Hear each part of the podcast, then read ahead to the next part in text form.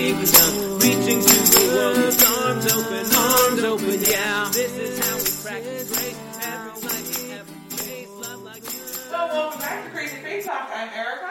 I'm Steve, And I'm Sarah. and we are in a series that's, uh, I'll say, perennial favorite of ours. Where from time to time we take a look at things in pop culture that we are consuming, to use kind of a weird word, reading, watching, whatever, experiencing, that are provoking faith conversations for us. And so, and so far, if you've been with us in this series, it has ranged from the lighthearted and uplifting to the very sobering and scary. Uh, and everything in between, and I'm really, really looking forward to a win. Uh, Sarah, t- tell us where do you want to take us today in the conversation? So today I would like to talk about Avatar The Last Airbender. This has been a favorite series of mine since it first debuted on Nickelodeon way back in 2005. And um, when it came out on DVD, I very gladly purchased them and forced anybody who I have lived with since to watch them. um, so I think my husband and I currently watch them not quite annually, but like every other year, I think we like rewatch the series. Um, we were delighted that it has gotten a resurgence in popularity recently because it came on Netflix. Um, it's a sister series slash sequel series, Avatar: The Legend of Korra. I believe is coming out on Netflix soon. If it hasn't already, I no longer subscribe to Netflix, so I can't tell you exactly if it's on there yet or not. But it's coming soon. Um, so today, while talking about Avatar: The Last Airbender, there will be spoilers for Avatar: The Last Airbender, but not The Legend of Korra. So if you haven't watched it on Netflix yet, don't worry, we're not going to spoil anything. We might reference it, but we're not going to like spoil anything. Um, but if you haven't seen it, well, you should. But um, it is set in this world that is similar to ours, but people, certain people have the ability to bend or control the elements. So fire, earth, wind, or air, and water. Um, and then one, and so like the world is then divided into these nations where if uh, you know the, the main part of the continent is the earth kingdom and that's where people live especially uh, the people who can bend earth not everybody can bend by the way there's plenty of non-benders um, and then in the north and then the south there's the northern water tribe and the southern water tribe. And then there's the fire nation in the west um, which is on a bunch of islands. And then at one point there was the air nomads. And um, they were more tended like there used to be there there was like monks and nuns presumably. Um, but there was one individual in the whole world who can control all four elements. And that person is called the avatar. And they would like cycle through in reincarnations.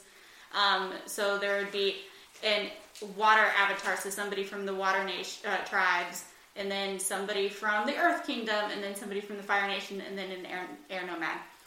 And everybody lived in harmony, as the introduction of the series tells us, until everything changed when the Fire Nation attacked. And um, the Fire Nation wiped out the air nomads in like a single day or very quickly, just surprised the air nomads at the four air temples and killed everybody. And the avatar who hadn't quite come up through the ranks yet, like there was a new avatar somewhere in the air temples, disappeared. And so that started a hundred year war, and then these two water tribe kids discovered the new avatar. He had been frozen in an iceberg for a hundred years with his sky bison, and he has to go on this journey to restore harmony to the world because the Fire Nation is still terrorizing the rest of the world. And he has to do that by learning all four elements because at that point he's only um, has mastered air. So he has to go and like master water and earth and fire. And he keeps being told throughout throughout the entire series, which is three seasons long, that part of restoring balance to the world is by defeating the fire fire lord. And the definition for everybody is, oh well, to defeat the Fire Lord, you have to kill him. And this is like children's show, so you know, Aang, the new Avatar, is like, but that doesn't feel right to me. I, I grew up with the monks, and they told me that all life is precious, and therefore I, I can't just kill him. I can't I can't kill him and end his life. That has such a finality to it. Surely there is a different way. And everybody's like, uh, no. We we literally can't think of any other ways to defeat him. The way to defeat him is to kill him. And even like family members of the Fire Lord is saying, Yeah, yeah, you need to kill him. Like that's that's the way to do it. And he even goes and because the avatar is like reincarnated, he's able to like meditate and ask his past lives, what should he do? And his past three lives tell him, yeah, yeah, you need to kill him. and he's like, oh, but that that still feels wrong. And it comes to the the the end, the final battle, and he is about to deliver the death blow, and he stops. And you know, this is a moment that he's like, nope, I can't, I can't lower myself to your level. I'm not going to kill you. And the Fire Lord, instead of being all like, oh, thank you for your mercy, is all like, ah, you're weak. Even with all of your great, immense, raw power, you are still weak. And he goes to like resume attacking. And Aang, the, the Avatar, then does something new and creative that has never been done before by a previous Avatar, which is he. Um, I they don't, I don't think they like name it on the show, but like the creators have called it spirit bending, and he takes away the Fire Lord's bending ability, and that defeats him without taking his life. But to me, that that this this this whole this whole arc that Aang goes through um, is he he has to kind of figure out for himself what's right. That it seems like he is being given choices, and the choices are all not great. They're not what he's comfortable with. It's not what he wants to do, but he's being told that he has to do it. And oh, I don't think I mentioned this. He's 12 at this point. Like he's a mm-hmm. 12 year old boy who's lost his entire people, and the world for him seemed to change overnight because he wasn't aware of time passing when he was in the iceberg. And they're telling him, no, this is what right is right. Everything that you grew up knowing, all of these morals and ethics, you have to put that aside because you're the avatar and you have to fix the world. And you have to do it in this very specific way, and that's by murder. Hmm. So it's it's him kind of figuring out what's right and being creative in doing that and not bowing down to all of that peer pressure, even that internal peer pressure of his past lives saying, "Yeah, this is the way you have to do it." Hmm. This seems like it is rife with lots of possibilities for connections with faith. But, but tell me in particular what's been what's been poking at you for how this has been interacting with your spiritual life. Well, I think in particular right now, in ways that it didn't really poke me previously, because like I said, I've watched the show many times, is is this whole deciding what's right when it seems like there's not a whole lot of good choices. That right now, our world and our society, especially in the US, is very divisive. And it, and it very much seems like the two sides, and you know, it's the two sides of any argument, and that's not necessarily going to be the two sides anywhere else, but the two sides seem to not be listening well to to each other. And you know, you you can take any issue, whether it's um, Black Lives Matter or what do we do about schools reopening in the fall, or the election, or uh, you know, more contextual for us, how do we reopen in-person worship? Um, you know, it, it's very much. It often feels like there isn't one good, right answer. Or rather, everybody seems to think that they have the good, right answer, but that's not going to be the good, right answer for everybody. Um, and so I think Aang having all of these other voices telling him what to do, and him still being able to find a creative answer himself that works for him, I think is admirable.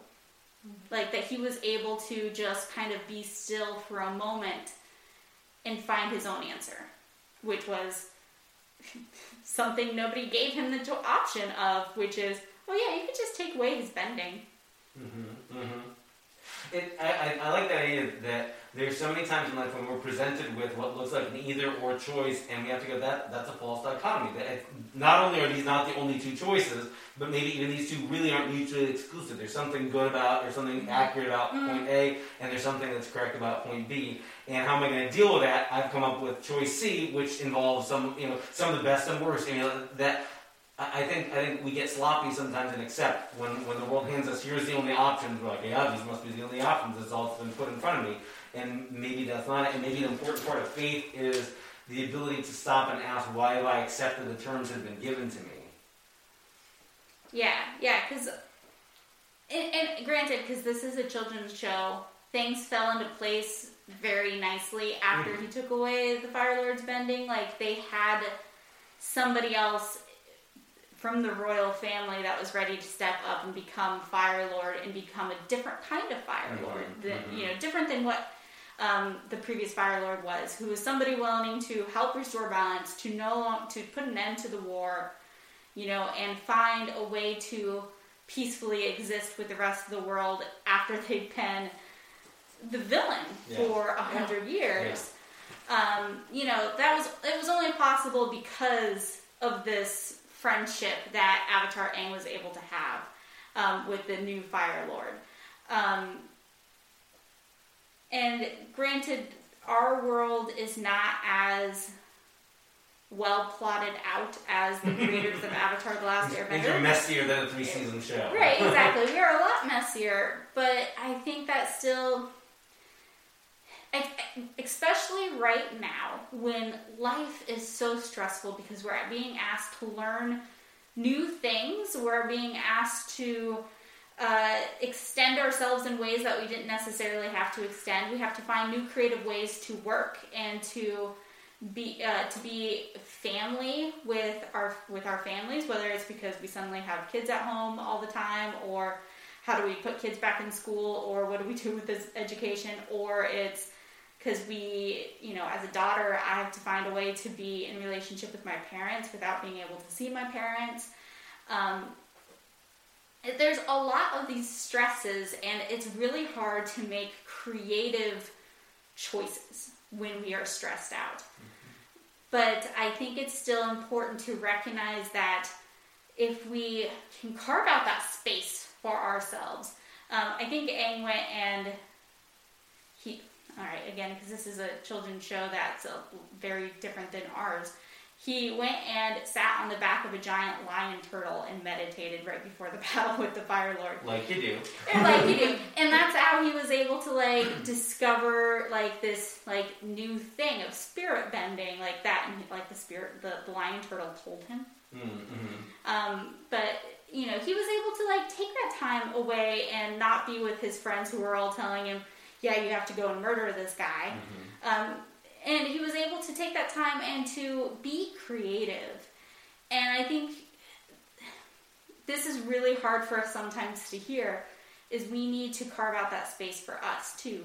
We need to take the time to go on retreat, to be in prayer, to study the Bible, and to think of creative solutions to some of the problems that we are facing.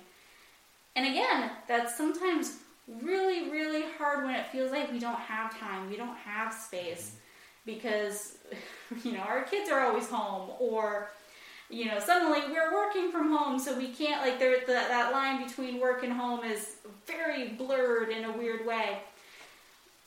But I think we still have to do it. Um, the way you're describing that is, is, making a, a Jesus moment connection for me, and in a couple of ways. One is, and I was just thinking about this with uh, uh, the, the text was part of our lectionary last Sunday, um, we had the story of the feeding of the 5,000, but it starts with Jesus going off on his own to do you know prayer and retreat on his own when he hears about John the Baptist getting beheaded.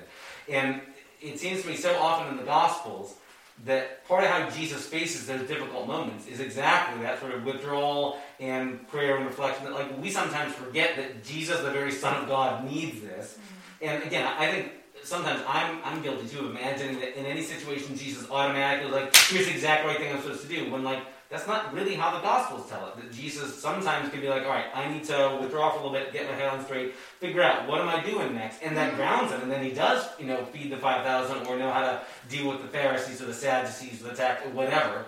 But that there is that grounding. And the other thing I, I, I find myself resonating with when you talk about how uh, Aang, the Avatar, deals with this and I've like watched three episodes. My kids have just gotten into this show, so we've seen like three episodes, and I've like been making bedtime snack while it's happening. So I only get a, li- a, a, a little bit firsthand.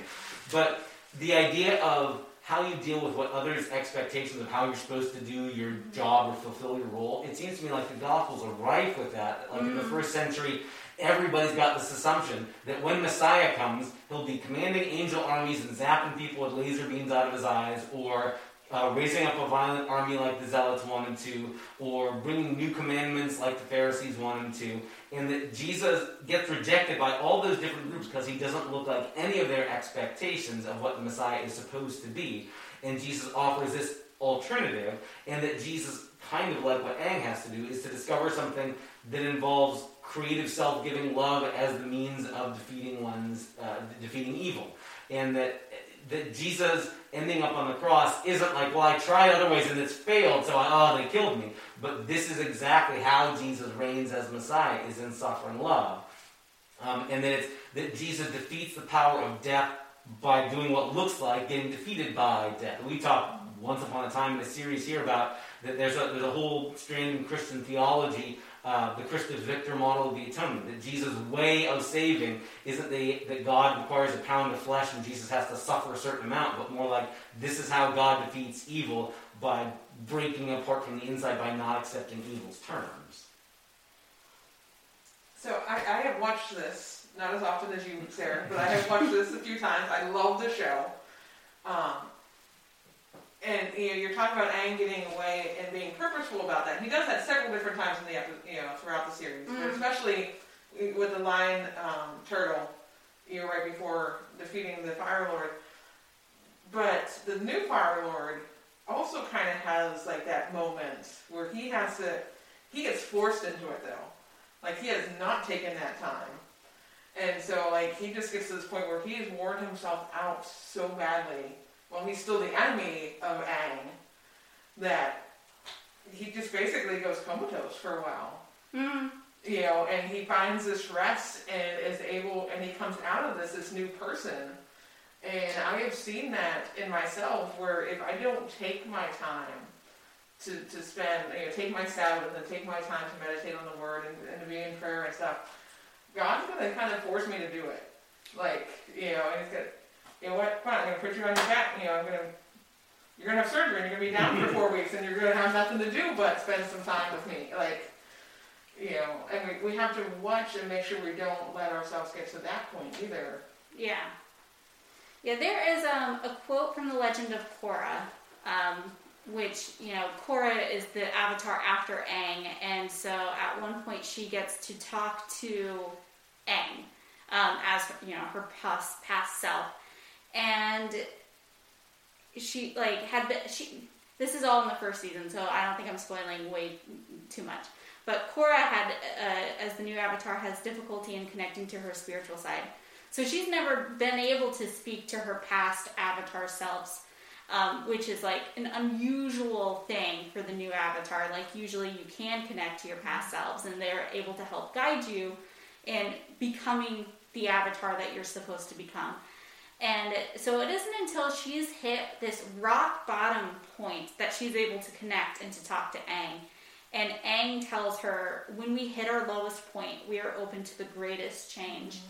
And I think that is that is very true because it's it's when we're so uncomfortable with our present circumstances that we're able to finally go, okay, these things that I've been holding on to, these um, these expectations, these traditions, these you know the way that we've always been doing it, it just cannot continue. Like it's not working, and that's when you're able to start like letting go of those things to you know move forward. And you know and i think that is true with uh, how what you mentioned about the redemption arc of the um, of zuko.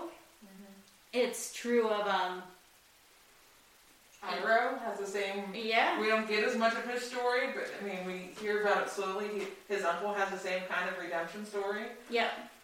Um, This feels to me too very much like um, what Saint John of the Cross calls the dark night of the soul moment. Yes. There, there- Mhm. there's there's uh, what's sometimes called a thin tradition in Christianity of recognizing that God isn't just in the sunshiny mountaintop moments, but that sometimes the place of greatest connection with God is like Elijah on the mountain, you know, with the whirlwind and the fire when he's feeling most dejected, um, or Jesus in the garden, and when there's moments where it feels like everything is coming unglued.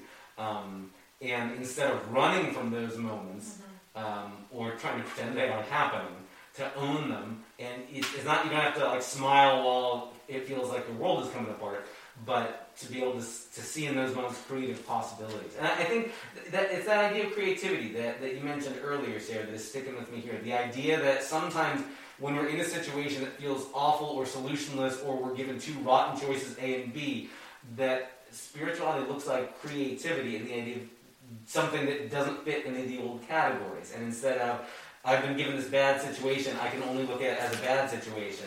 Or on the other hand, pretending it's not bad and just smiling and saying, this is great, this is fine, it's all on fire, but it's fine. Um, to say, this is bad, or this is causing me pain, and yet God can meet me here, and, and to see that God can bring something good and creative in those moments. That seems to me like a deep, deep spiritual uh, piece of, of our faith tradition as well. And there are literally thin places in the Avatar universe. mm You know, like right, like the Celts talked about. like the Celts talked about, yeah. So I mean, there's these places where you know Aang is able to more easily connect to Mhm. his past lives, Mhm. connect to the spirit world. Um, yeah we'll be getting more into that in the legend of korra just you wait oh goodness, okay, I, I haven't seen that one yet. So, and the, no spoilers at the beginning was for me. you know, it- but I think we need to each find those places in our own lives. Mhm. Um, I, I have found them at different points in my life. I, I'm still trying to find one in in this stage of my life where I'm serving right now. Um, it and i think going back to the idea of retreat mhm. so many people that I've talked to in my life say that one of those thin spots for them is camp. Mm. And whether it's going to like a Bible camper, Lutheran camper, I'm sure there's Methodist camp, Yep. um, and then like you know colleagues who will then also use those campsites as places of retreat that like on the off season when like it's not the mm-hmm. summer camps are all running but like still go to those places to go on retreat to take that time mm-hmm. away because for them that like physical location is one of those thin spots. It's one of those places where they have an easier time of connecting to god It, to me, it seems an important piece of the Christian tradition, and certainly I would say this includes Judaism and the Hebrew scriptures as well, is the idea that we're people of mobile thin places, or that thin places don't have to, there's, no, there's nothing magical about the ground. You know, like, Right. Yeah. like in the, I, I do think like in sort of the, the ancient, ancient Celtic tradition, it's more like this geographical spot is somehow closer to the divine or the spiritual. But that Israel at its best moments understands, you know what, it's the tabernacle and that moves from spot to spot. And that we as that, that the idea of creating those times and spaces apart is important. And if, if camp does that, part of it may be because there a lot of the other distractions are removed and I can be in the presence of God's creation. But it's not that these are the magic maple trees and if I go to your boring old oak trees it won't help me. But it's that it's, it's almost the idea of being okay with there being different seasons of life and different rhythms. That There's times when I need to be removed and away from things, and that's okay. I can't do that all the time, mm-hmm. and maybe that was the mistake of medieval monastic Christianity. It was like, we're going to be on retreat all the time. We will never be involved in the rest of the world's troubles. We're going to be removed. Well, that doesn't work all the time. And on the other hand, if you're always in the midst of everybody else, there's no chance to sit and think and pause. And we need that constant balance. There's times we need to be away and just me and God and creation, and there's times I need to be right in the thick of with other people And holding those together seems important, knowing that it's okay that what I'm doing now isn't what I'm doing forever. This is what this season calls for, and then I'll do this other thing at another time. Um, the other thing that, that I, I, I'm hearing in your description of Avatar, I'm, I'm glad to hear in, in your description of it that what I've experienced, like like I said, three episodes while my kids are getting ready for bed, that I've, I've experienced scenes about on, on par. And it seems like it's a theme that I also discover in some of the anime movies of Hayao Miyazaki. And I know that Mm. Avatar um, has a, a lot of its world, even though it's fictional, sort of has the feel of like um, Asian mythology and mythos. There's a lot that feels like it resonates with Zen Buddhism and things like that. Um, and Hayao Miyazaki is a Japanese filmmaker, um, and he was famous for movies like Howl's Moving Castle and Spirited Away and Princess Mononoke and Ponyo. There's a recurring theme in a lot of his movies, and I see in a lot of other post World War II Japanese pop culture of the problem isn't just fighting an enemy, but that war itself may be the problem, and that like the idea that it like you're describing that Aang the Avatar. It, okay, the Fire Nation is in some sense the enemy, but in the end, the solution isn't I must destroy them all. That's what caused this problem in the first place. But how to disarm or how to create a situation where we don't have to kill each other anymore. And that's definitely there in movies like Howl's Moving Castle um, or Spirited Away, where it's not so much um, who's the bad guy we have to kill, but why do we accept the assumption that we have to be in, at war with one another?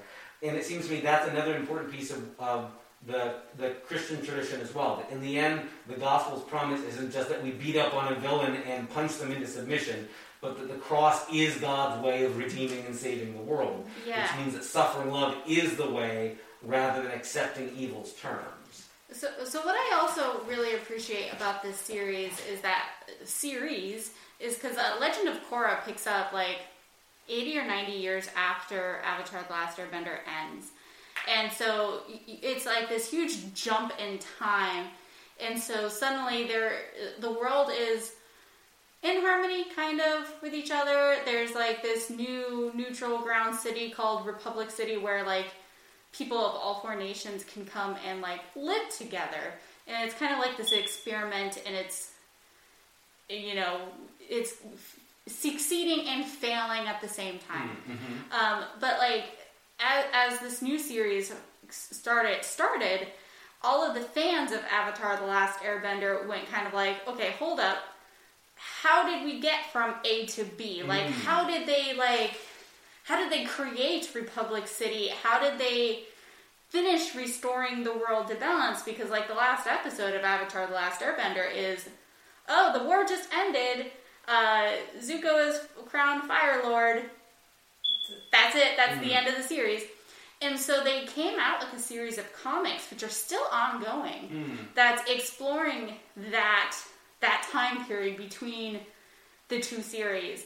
And so they're like, you know, because Zuko has a great redemption arc, but that doesn't mean that his story, his redemption arc, he's is over. He's still at that this tension in his hmm. life of I want to do good, but as he says in one episode, why am I so bad at being good?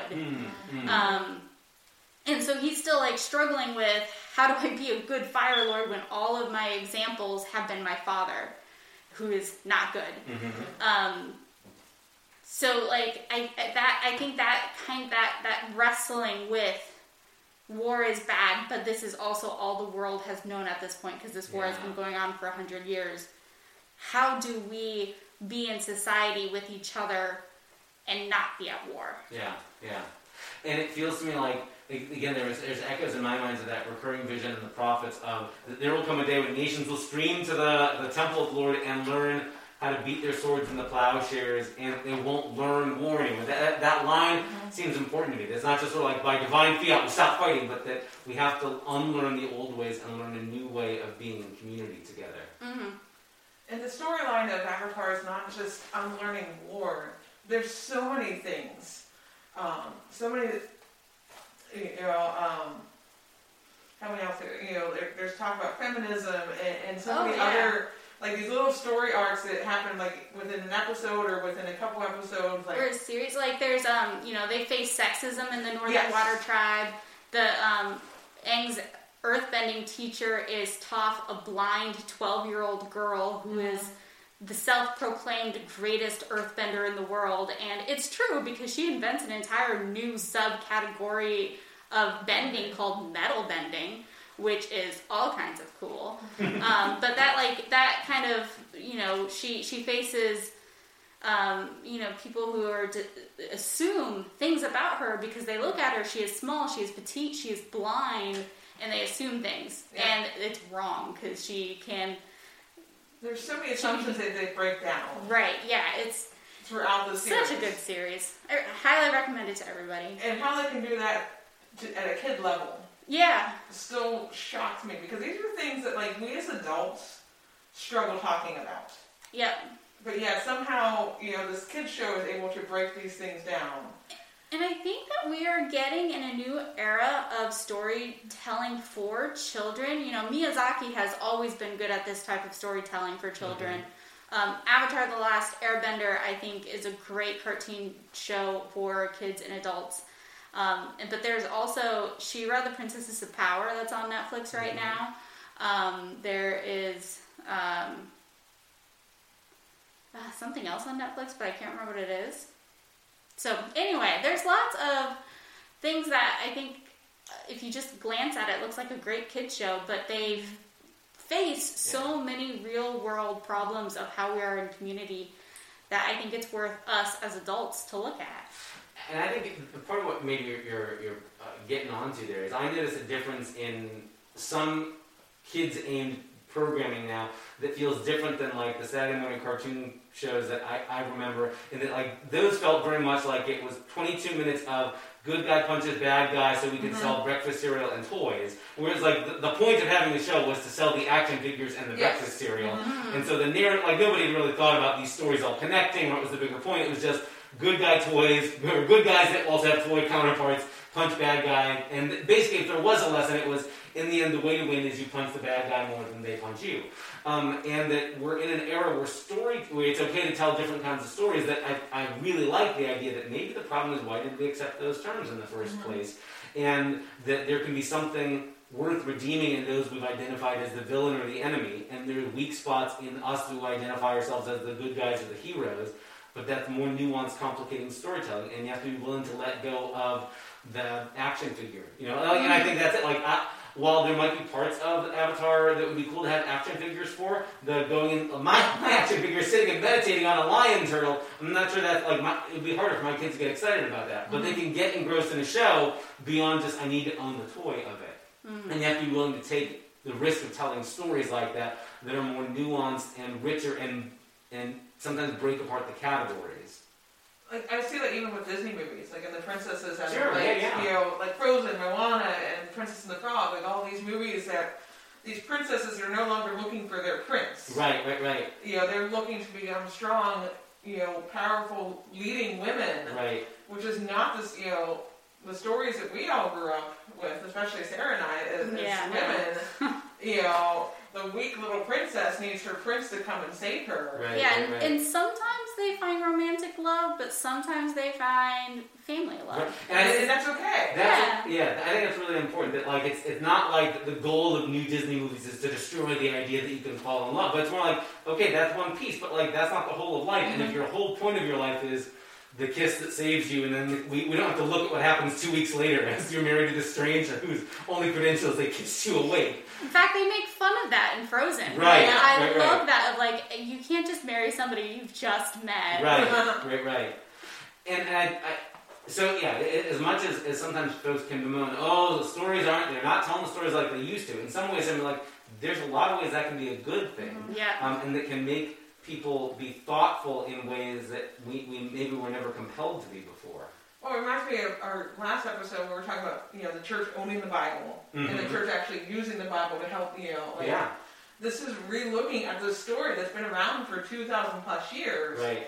and saying, okay, there's still stuff for us to learn from this, and we, we know that, but like how do we look at scripture in a way that can teach us something for the 21st century? Yeah, yeah, yeah. And I think in that way too, that allows a kind of Bible reading that's different than just reductive morality, like either a character's a good guy or a bad guy. Mhm. But you're like, you know what? All the characters have these deep, deep weak places, and there may be moments where any of these characters have things that are noble. And maybe the point of the story isn't reducible to be like this person, be good, and don't. But like, look how these people struggle through doubt and faith and courage and integrity and violence and all these things, and how God holds them through all this nevertheless. Yeah. Um, I think that yeah, it's it's a more rigorous way of using the Bible too, and it's it's resistant to like being reduced to like here's a ten minute lesson that ends with a one sentence um, you know moral of be a good little boy, be like be like gallant, don't be like goofus. Yeah. Um, but that seems a lot closer to what those stories were held on to in the first place for. Well, um, I appreciate you being willing to share with us uh, an overview of Avatar and Legend of Korra, um, and we hope that you've been uh, finding it valuable to ex- uh, have some conversation and exposure to new bits of pop culture. Whether you join in and watch or read or view, just to have new ways of engaging your faith. But thanks for listening, and join us next time here on Crazy Faith Talk. See y'all. Bye. Good